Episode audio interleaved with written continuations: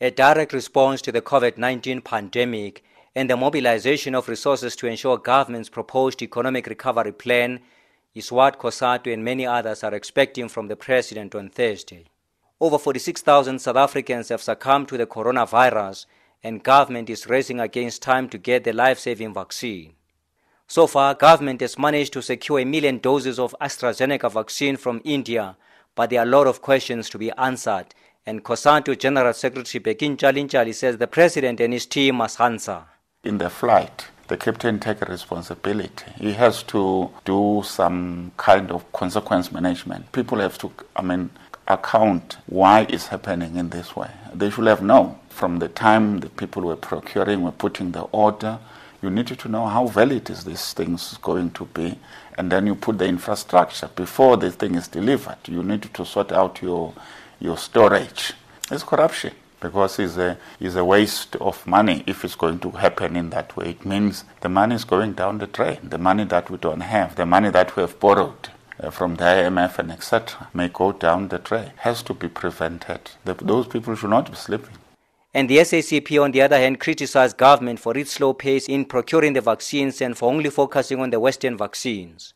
The party's first Deputy General Secretary, Solly Mapaila, we have also said to government the procurement of vaccine should not only be focused on Western vaccines. We should also explore, for instance, Sputnik 5. There were debates uh, the Russian vaccine, whether it's effective or not. There was uh, a question whether there was peer review. Now Lancet, apparently the premier a journal for medicine, it's now saying its efficacy is okay, and they can prove through peer review mechanism of Lancet that uh, it can go up to 91.6% in ordinary cases, and in severe cases, it does actually deal with these conditions almost almost 100%. But South African government has been too slow. Chinese have got nine vaccines, one already available and been vaccinated amongst their people, and they are sharing it with the rest of the world. Again, all eyes will be on the president to give details on government's proposed economic recovery plan and job creation. SAFTU General Secretary Zwelinzima Mavavi explains. We're asking government to take steps to stop financial outflows. We're asking government to take steps to stop the tax dodging schemes of, of the corporate sector, and more importantly, we're asking them to take steps to stop corruption, in particular of the looting of the procurement budget.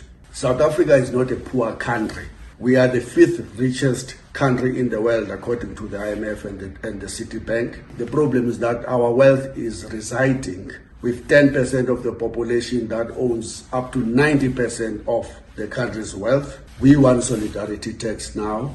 The governing ANC, on the other hand, says ensuring energy security is central to the creation of the much needed jobs and help to spur growth. Party spokesperson is Pule Mabe.